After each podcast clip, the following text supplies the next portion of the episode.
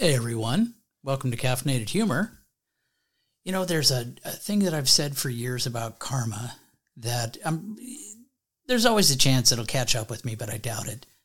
But everybody always says that karma's a bitch, and I've always held that karma is a bitch, a fairly lazy bitch that has never carried its weight. If karma even worked a tenth of the time, we would not need laws because everybody would be watching their shit because karma's out to get them.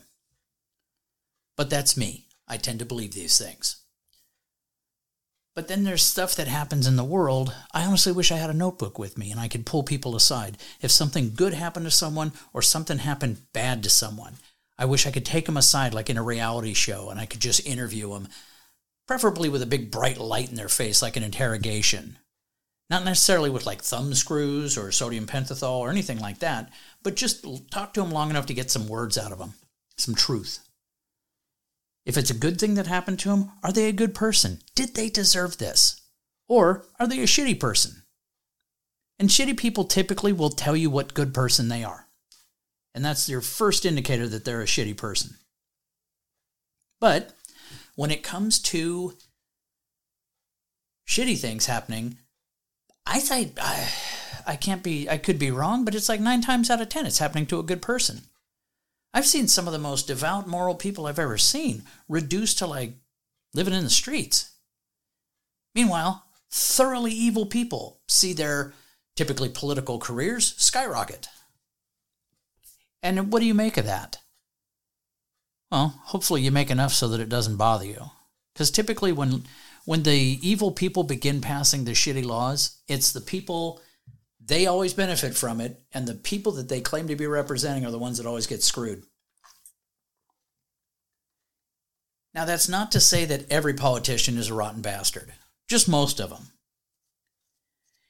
And you know, when I first, today's podcast is about a blog that I wrote. That was close, it was about 10 years ago.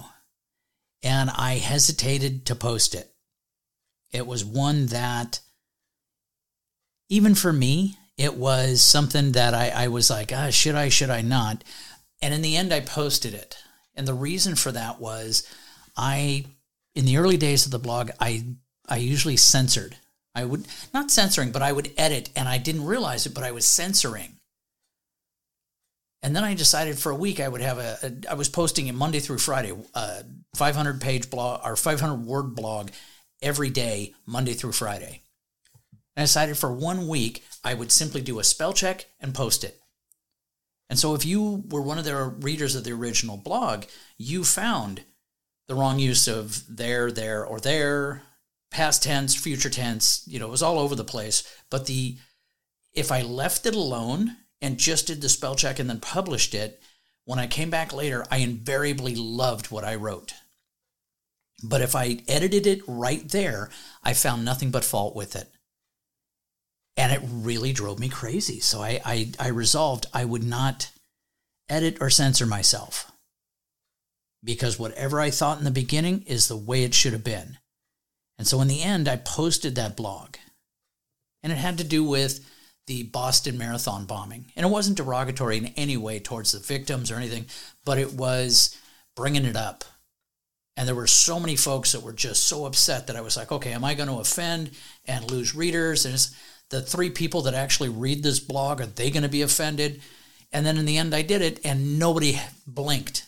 It wasn't something, and it, it hit me. My demographic is not millennials.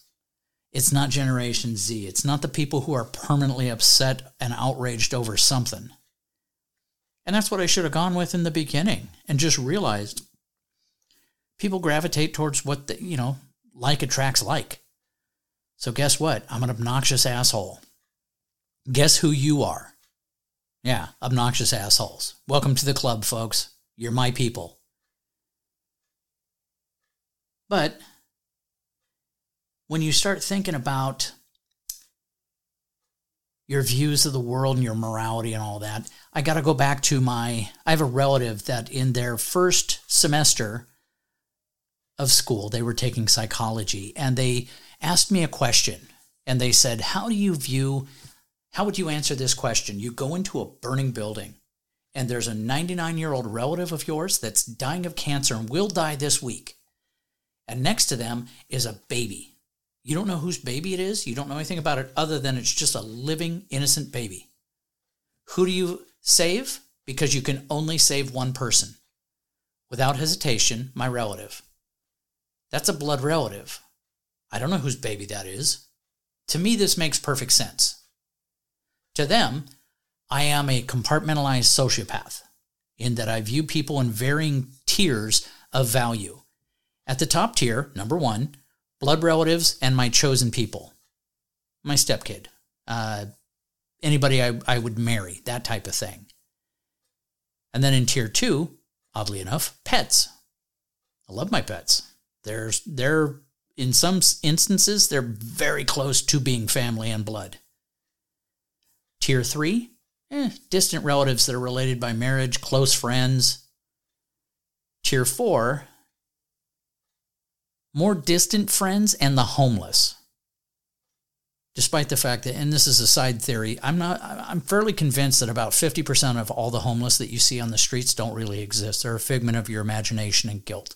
But back to subject. And then the next tier down is the rest of humanity. And then the furthest tier down is like the English, but that's yet another sidetrack. They said that the when it comes to valuing humanity, that was my fault. That was the the the place where I depart from 99% of humanity. And here's my question. Have you really questioned 99% of humanity or are you just assuming? So, if you take all that bizarre thinking and possibly borderline sociopathy and you cram it all into one one quick thought, you end up with today's episode. I got nothing on today's caffeinated humor.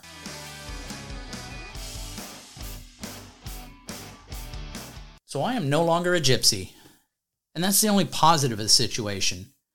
For those who have fallen behind, I tented my house and had it fumigated which was great because now all the vermin are gone. But while the house was tented, it got burglarized. My gut instinct is that the guys doing the house tenting did it. I like to apply Occam's razor to most things. Now, Occam's razor is the theory that the answer with the least assumptions is the right one.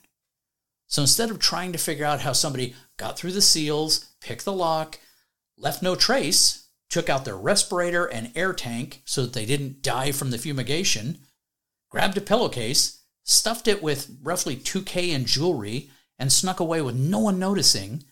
The easier explanation is that the guys who were unsupervised and had free access to prep the house put a bunch of shit in a pillowcase, put it in their duffel bag, and walked back to their truck when they left for the day. Lesson learned trust no one.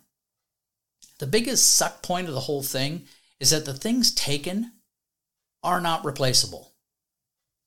I won't even get into that whole karma sucks, they'll get theirs whining shit. Mainly because karma has been on a fucking paid vacation for years. I mean, it only works sporadically, like some sort of karmic Alzheimer's patient that only has rare moments of clarity. Screw it, I'd rather go back to being the untrusting shit I've always been, just a little more so. I'm kind of looking for some some sort of karma overkill.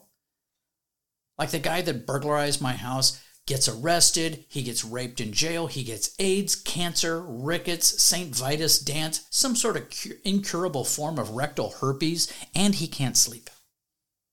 I mean, it's unlikely, but it would sure serve as an awesome warning. Plus, I'm a hungover today, and that doesn't help. It does, however, explain why the blog is a, a, a couple hours late here. Doesn't excuse it, does tell you why at least. I'd written a fairly obscene paragraph to finish this off, offensive even by my standards. Now, it made reference to a couple of things that I wasn't happy with, but as I was writing it at the last second, I pulled it, rewrote, not rewrote, just removed one paragraph that I wasn't happy with and completely like just finished it this this way.